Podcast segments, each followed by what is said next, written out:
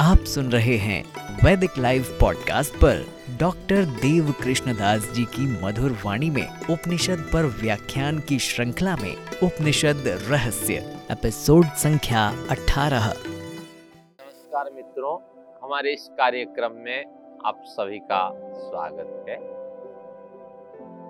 पिछले सत्र में हमने जो चर्चा की थी, मानव जीवन की यथार्थता, उसी प्रकरण को हम आगे बढ़ाते हैं। हमने ईशोपनिषद के पंद्रहवें मंत्रों को बारीकी से अध्ययन करने का विचार बनाया था और पिछले सत्र में हमने उसकी दो पंक्तियाँ व्याख्या के रूप में ली थी, जिसमें पहली पंक्ति में हमने अध्ययन किया था कि वायु के समान प्रवाहशील यह जो आत्म तत्व है, यह अभौतिक है और इस मानव शरीर में एक भौतिक पदार्थ का एक संघ एक भौतिक पदार्थ की समष्टि, जिसे हम शरीर कहते हैं, वह भी विद्यमान है।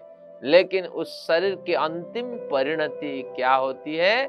कि भस्मांतम शरीर के समाप्त हो जाने के बाद उस शरीर की अंतिम परिणति समाप्त हो जाती, अंतिम परिणति देखने को मिलती है। इस कथन में आचार्यों का यानी मंत्र दृष्टा ऋषियों का, उस परमेश्वर का हम लोगों के लिए उपदेश के रूप में यह मार्मिक उपदेश प्राप्त होते हैं कि इस जड़ चेतनमय शरीर में हमारा निवास। यह शरीर नितांत जड़ है और इस शरीर में आत्मा के रूप में जो चेतन सत्ता मौजूद रहती है वह भी अभौतिक है। तो जिसे आप शरीर मानते हो, जड़ और चेतनों का यह समुदाय है।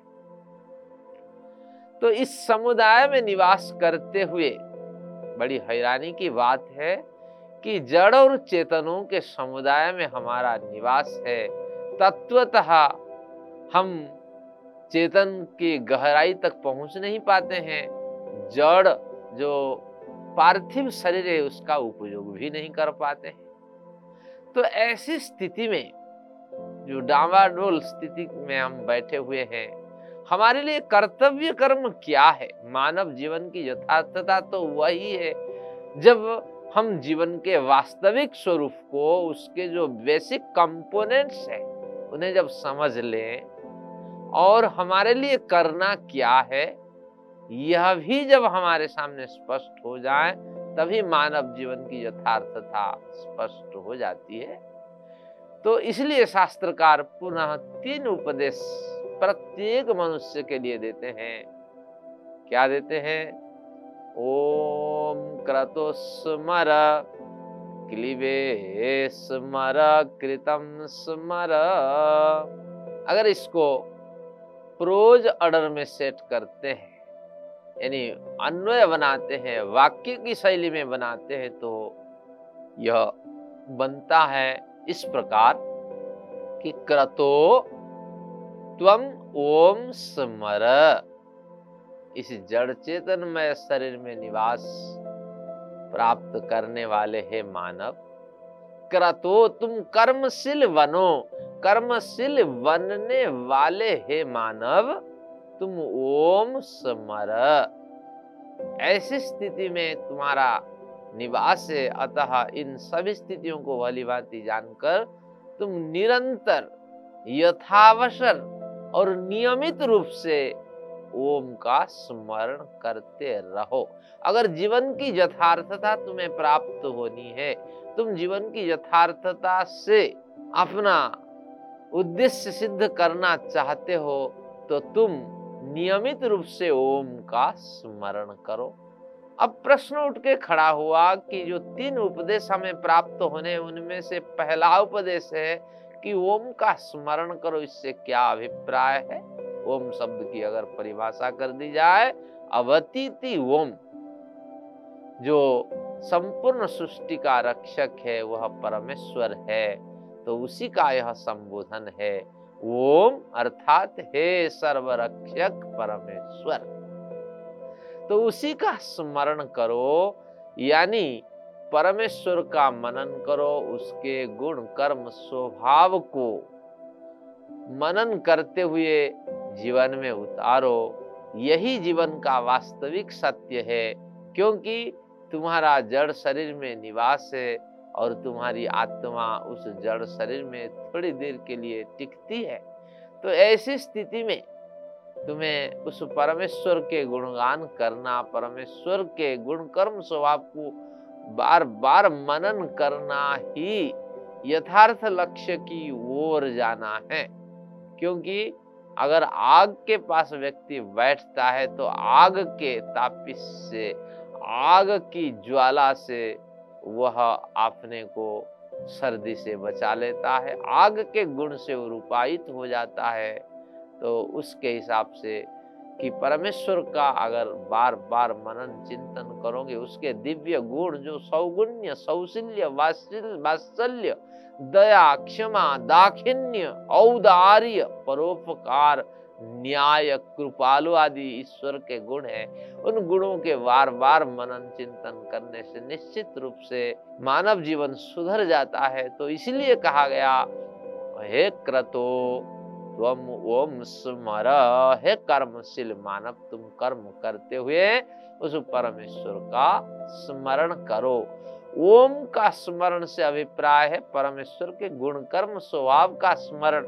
ओम एक वाचक शब्द है और परमेश्वर इसमें वाच्य है। तो ओम रूपी वाचक शब्द के माध्यम से उस वाच्य परमेश्वर के साथ संबंध स्थापित करो।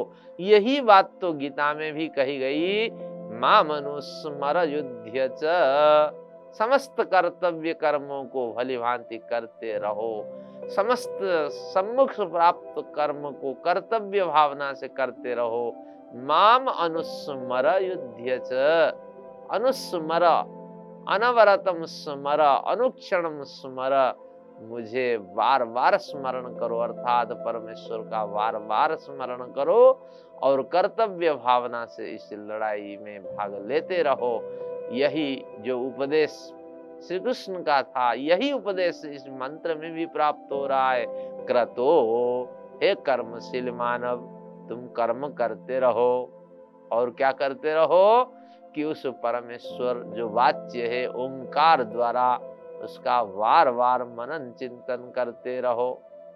इसी ओंकार को वल उच्चारण के रूप में, ओंकार के जप के रूप में, ओंकार के मनन के रूप में हम इतना बल क्यों देते हैं? एक मूलभूत प्रश्न आके जब खड़ा होता है तो वेद के अनेक प्रमाण हमें मिलते हैं। वेद स्वयं ही कहता है ओमासर्षणी धृता। यह प्रमाण है, ओमास। यानी वह परमेश्वर, ओमास। यानी संपूर्ण प्राणियों की सुरक्षा प्रदान करने वाला है, प्राणियों की रक्षा करने वाला है। चरसणित धृत मनुष्यों का धारण करने वाला है। तो इसलिए उस सर्वरक्षक परमेश्वर का हमें चिंतन करना चाहिए। योग दर्शन के आधार पे विद्वानों ने तो ओंकार को प्लुतम शैली से गाने का एक विधान बनाया तो आप भी उस तरह उच्चारण करें और एक लंबी सांस लेकर के ओंकार का आप पाठ करें और उससे बहुत बड़ा लाभ होगा। क्योंकि ओंकार जो है, वो अकार, उकार, मकार के योग से बनता है।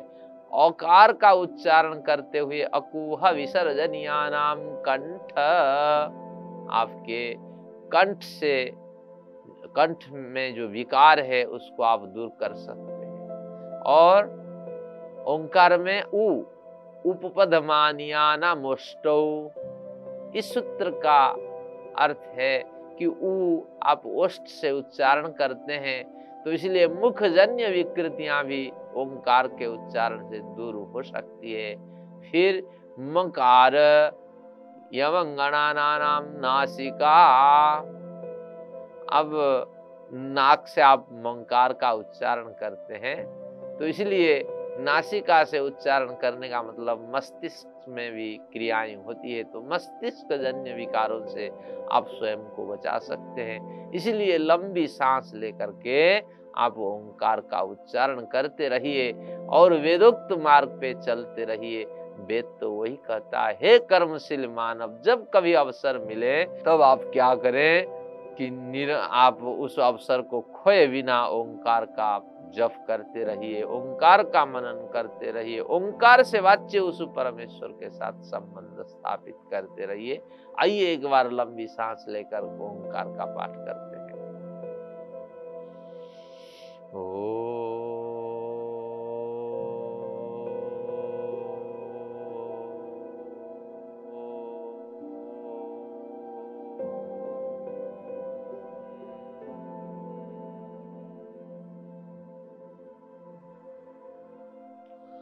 पुनश्च हम चलते हैं उस इस उपनिषद के उस पंद्रहवें मंत्र के स्थल पर। यह मंत्र की अगली पंक्ति हमें संकेत करती है कि क्लिवे समर हे कर्मशील मानव, क्रतो, यह शब्द बार बार रिपीटेशन को प्राप्त करता रहेगा।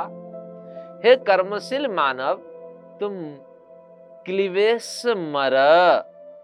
मित्रों, इस क्लिवे शब्द पर अनेक टीकाएँ, अनेक भाष्य आज मिलते हैं, परंतु इस क्लिवे के रहस्यों से वे सभी भाष्य और भाष्यकार अपरिचित हैं।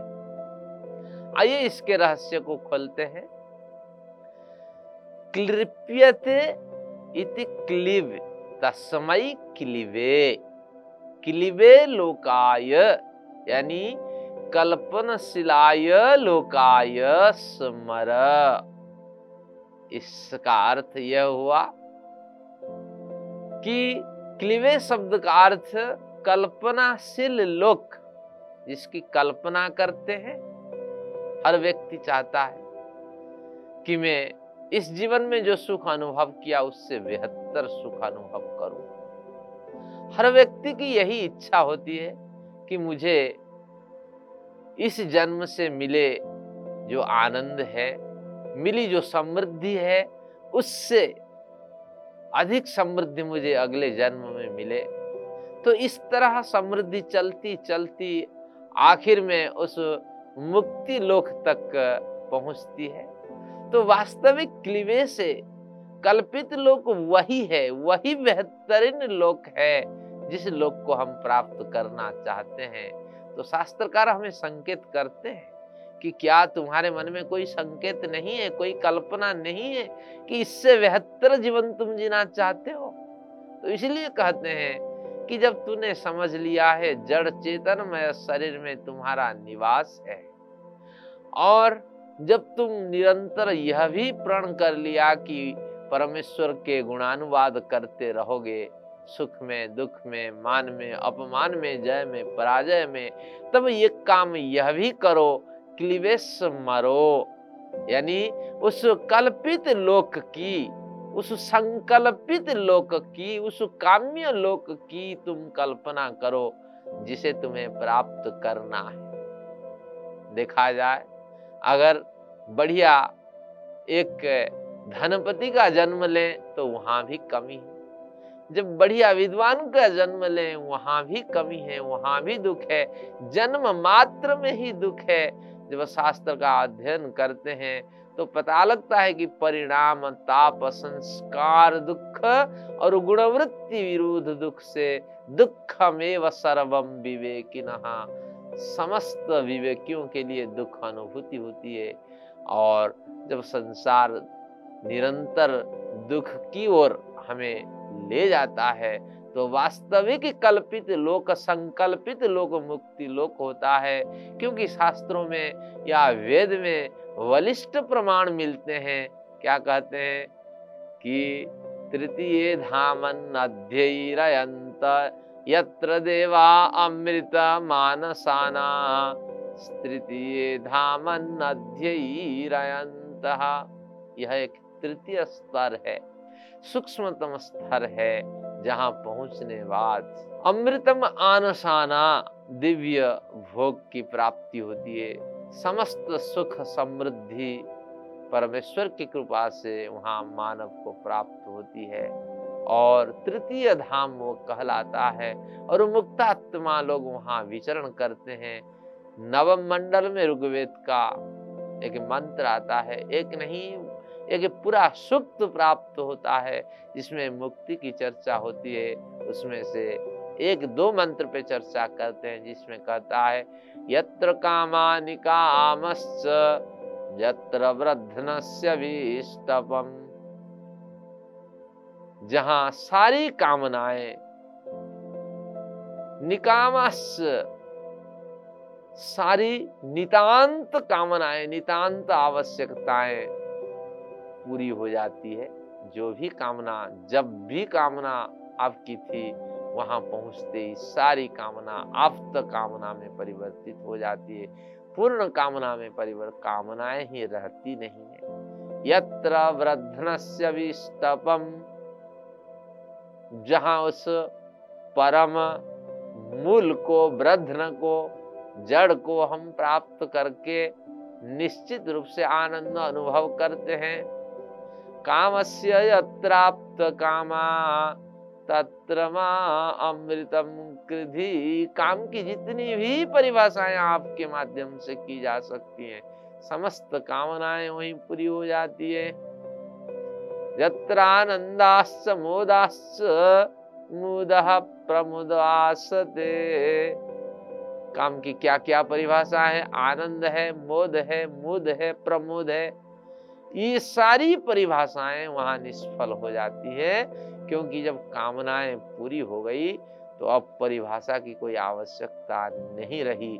जैसे किसी विदेश में रहे हुए पति को उसकी अनन्य प्रेमिका पत्र लिखती रहती है, फ़ोन पे बात उससे होती रहती है, उस अनन्य प्रेमिका की।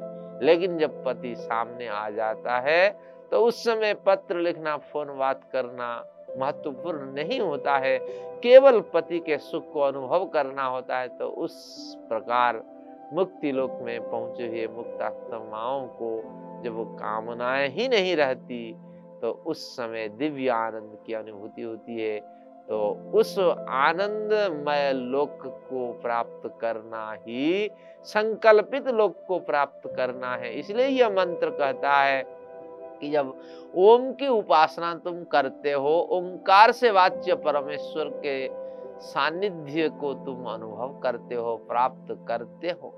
तो उस समय यह भी करो कि हे क्रतो, तुम क्लिवे उस संकल्पित लोक की कल्पना करो, जहाँ से तुम आयो हो, वहीं तुम कैसे पहुँच जाओ और भली भांति पहुंचो, सुगम मार्ग से उस लोक को प्राप्त करो, यह कामना करो। तो इसलिए क्लिवेस्मर का वास्तविक अर्थ हुआ है कर्मशील मानव, उस संकल्पित लोक को तो स्मरण करो, क्योंकि अगर आपके मन में, आपके दिलों में, आपके अंतकरण में उस लोक को प्राप्त करने की भावना ही नहीं होगी। तो निश्चित रूप से आप सफल नहीं हो सकते, क्योंकि मनोनुकूलित कामा संकल्पितम लोकम तो जितनी कामनाएँ मनोनुकूलित है, अंदर की अंतकरण की गहराई में मौजूद है। तो उन्हीं कामनाओं के अनुसार, उन्हीं संकल्पों के अनुसार आपका अगला जन्म निर्धारित होता है। तो इसलिए आप उस संकल्पित लोक का भी स्मरण करो और अंत में क्या कहते हैं? ओम क्रतु स्मर क्लिवे स्मर कृतम स्मर। इस रहस्यों से परिचित हुए हैं मानव, तुम कृतम स्मर। कृतम स्मर किए गए कर्म का स्मरण करो। मनुष्य अपने जीवन में अच्छे कर्म भी करता है, बुरे कर्म भी करता है। तो इसलिए शास्त्रकार कहते हैं, जो भी कर्म तुम किए हो, उनका स्मरण करो। अच्छे कर्म का स्मरण कर प्रसन्नता को प्राप्त करो। और जो बुरे कर्म आपसे हुआ है, आपने जो जो बुरे कर्म किए हैं उन कर्मों का स्मरण करो। अभी भी गुंजाइश है। अगर आत्म समीक्षा करते हो अपनी गलती महसूस करते हो, उस कर्म को करना नहीं चाहिए और निषिद्ध कर्म का भी तुमने अनुष्ठान किया हो तो उसकी भरपाई के लिए अभी तुम कदम कसो। अगर संकल्प नहीं करोगे, किए गए कर्मों के बारे में उदासीन रहोगे तो अच्छे कर्मों से तो तुम्हें लाभ होगा, लेकिन बुरे कर्मों से तुम नरकादि यातना प्राप्त कर सकते हो। तो इसलिए शास्त्रकार कहते हैं, वेद कहता है, ईशोपनिषद की यह प्रेरणा है कि कृतम स्मर, बार बार किए गए कर्मों का स्मरण करो और जहाँ से त्रुटि हुई है, अभी भी प्रयत्न करते रहो कि उन त्रुटियों का समाधान मैं कैसे करूँ, उन क्षतिपूर्ति के साधनों को मैं कैसे अपनाऊं ताकि मेरे द्वारा हुई जो क्षति है, उसकी पूर्ति हो जाए। कई शास्त्रकार इसका गलत अर्थ करते हैं, क्योंकि उनका कहना है, जब साधना के क्षेत्र में साधक आगे बढ़ा हुआ होता है तो बुरे कर्मों का उसे स्मरण नहीं करना चाहिए। तत्वतः यह सही नहीं है, क्योंकि आत्म समीक्षा की ओर यह प्रेरित करता है ये कहता है, कृतम स्मर, किए गए का स्मरण करो। किए गए उत्तम कर्मों का स्मरण करो। यह कथन नहीं है, बल्कि किए गए कर्मों का स्मरण करो। बुरे का भी स्मरण करो, अच्छे कर्मों का स्मरण करो, अच्छे कर्मों से आनंद को प्राप्त करते रहो और बुरे कर्म का स्मरण करके उसे क्षतिपूर्ति के लिए प्रयत्न करते रहो। तो इसलिए शास्त्रकार कहते हैं अनुताप करो, यानी बार बार आत्म समीक्षा करके पश्चाताप के स्थिति में गुजरो। फिर कहते हैं दाने न पिवा कुछ दान करो, दान से अभिप्राय, जो कार्य गलती से आपसे हुआ है, उस कार्य की पूर्ति के लिए कुछ न कुछ प्रयत्न करो। त्यज्य या पिवा कुछ यज्ञ करो। यज्ञ से अभिप्राय, कुछ परोपकार परक कार्य करो, जिससे लोगों को गलत कार्यों के प्रति समझ आ जाए और उससे वो बचे। फिर कहते नरो वही मुच्यते पापान, श्रुति स्मृति जपे न स्मृति श्रुति, यानी स्मृति शास्त्र का अध्ययन करो श्रुति वेदादि शास्त्रों का अध्ययन करो और मानसिक बल, उत्साह, स्वतंत्रता, निर्भयता और आनंद से युक्त होकर के तुम अपना जीवन व्यतीत करो, तभी जा करके गलत कार्यों से तुम्हारी निवृत्ति हो सकती है। और यहाँ भी शास्त्रकार एक बढ़िया प्रमाण देते हैं। क्या कहते हैं? अथर्वेद का यह प्रमाण है अन्न सर्वान पथ अनृणा समस्त मार्गों से मैं ऋण रहित होकर के मुक्ति प्राप्त करना चाहता हूँ। यानी इस संसार से जाने से पहले अनृणा अस्मिन अनृणा पर अस्मिन, इस लोक से भी मैं ऋण रहित होकर के जाऊँ। किसी से ऋण लेके न जाऊँ। माँ बाप के ऋण तो हम चुका नहीं सकते, आचार्यों के ऋण चुका नहीं सकते, बहुत से ऐसे ऋण हैं हम चुका नहीं सकते। लेकिन एक भावना रखें कि कोशिश हमारी ओर से जारी रहे कि निश्चित रूप से जिन जिन से हमारा व्यवहार है, उनसे ऋण युक्त हो करके हम इस जन्म का त्याग ना करें, इस जन्म को समाप्त ना करें। इस जन्म से जाने से पहले हम ऋण चुकाएँ। इसलिए तो शास्त्रकार कहते हैं, इस लोक से मैं ऋण रहित होके जाऊँ।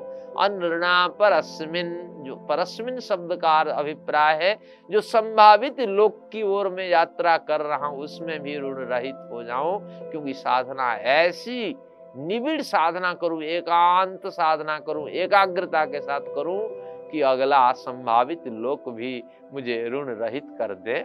तृतीय धामन अनृणाश्याम यहाँ तृतीय धाम का अभिप्राय है कि उस कर्माशय से मैं भी ऋण रहित हो जाऊँ, जो कर्माशय अभी भी पड़ा है। शास्त्र का प्रमाण है, जब से समझ उत्पन्न होती है व्यक्ति में, तब से उसकी यात्रा आगे की ओर होती है और पीछे उसका कर्माशय पड़ा हुआ होता है।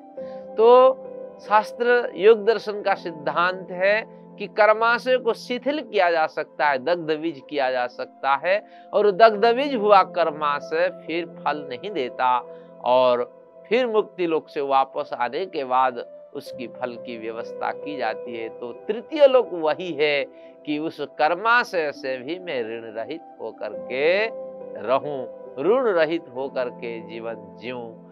तो इस तरह आखिर में कहते हैं सर्वान पथ अनृणाक्षेम समस्त मार्ग देव ये देव जाना पितृजाना लोका, दिव्य पुरुषों से, पितृ पुरुषों से, मैं भी ऋण रहित होकर के जीवन जीऊं और संपूर्ण जीवन मेरा ऋण रहित हो जाए तो कहीं ना कहीं इस भावना को जगाने के लिए कृतम स्मर को हमें स्मरण करना पड़ेगा। किए गए कर्मों का हमें स्मरण करना होगा कि ऋण रहित होके जीऊं। और शास्त्रकार बड़ा रोचक इसमें बिंदु प्रस्तुत करते हैं। भाष्यकार कहते हैं कि असमर्थता की स्थिति में जब आप गलत कार्यों का स्मरण करके भरपाई नहीं कर सकते तो आप क्या करेंगे? क्यों? परमेश्वर से उस समय आप प्रार्थना करें, हे ईश्वर, अनजान में जो गलती हुई है मुझसे, मुझे आप क्षमा करें। और जिन जिन व्यक्तियों के प्रति गलती आचरण मेरे से हुआ है तो उन उन व्यक्तियों का आप भला करें, कल्याण करें। उनके कल्याण के लिए आप निरंतर प्रार्थना करते रहें। शास्त्रकार इसमें और रोचकता डालते हैं कि असमर्थता की स्थिति में जब आप न उत्तम कार्य कर पाते हैं, न गलत कार्य कर पाते हैं तो ऐसी स्थिति में आप जीवन कैसे जिए? तो उसका भी समाधान देते हैं कि ऐसी स्थिति में उत्तम कर्मों का स्मरण करो और उन कर्मों का स्मरण करके आप प्रसन्नता से डूब जाओ और सराबर हो जाओ। उत्तम कर्मों से निश्चित रूप से आपको आनंद मिलेगा, प्रसन्नता मिलेगी। जैसे सुखद स्वप्न अगर आप देखते हैं और नींद टूट जाती है तो निरंतर इच्छा होती है उस स्वप्न को मैं देखूँ, उस स्वप्न से मैं जीऊं, वो स्वप्न मेरा जीवन बन जाए तो उसी तरह ऐसी असमर्थता की स्थिति में आप निरंतर अपने जीवन में किए गए अच्छे कार्यों का स्मरण करें, दान का स्मरण करें, सेवा का स्मरण करें, पुण्य का स्मरण करें और विद्यादान का स्मरण करें श्रम दान का स्मरण करें तभी मानव जीवन की यथार्थता को आप स्पर्श कर पाएँगे। वास्तविक मानव जीवन की यथार्थता यही है, कर्तव्य कर्म करते हुए। तुम क्या करो? परमेश्वर जो वाच्य है, ओंकार वाच्य परमेश्वर, उनका स्मरण करो। और कल्पित लोक का स्मरण करो कि कैसे सुखमय लोक में हमें जाना है, जहाँ परमेश्वर का निरंतर सानिध्य हमें प्राप्त हो, जहाँ ज्ञान, बल, उत्साह, स्वतंत्रता, निर्भयता और आनंद की प्राप्ति हो। साथ में हमें यह भी स्मरण करना चाहिए कि जितने अच्छे कार्य है, वो हमें आनंद दें। जितने बुरा कार्य है, वह निश्चित रूप से हमें प्रसन्नता प्रदान करने के लिए कहीं ना कहीं मार्गदर्शन कराएँ कि कैसे इन बुरे कार्यों से बचने के लिए इनकी भरपाई हम करें, त्रुटियों से हम रहित हो जाएँ। तो इस तरह आप जीवन जिए। आज इस विषय को यहीं विराम देते हैं। अगले सत्र में अन्य किसी विषय पर पुनः चर्चा करते हैं। तब तक के लिए धन्यवाद।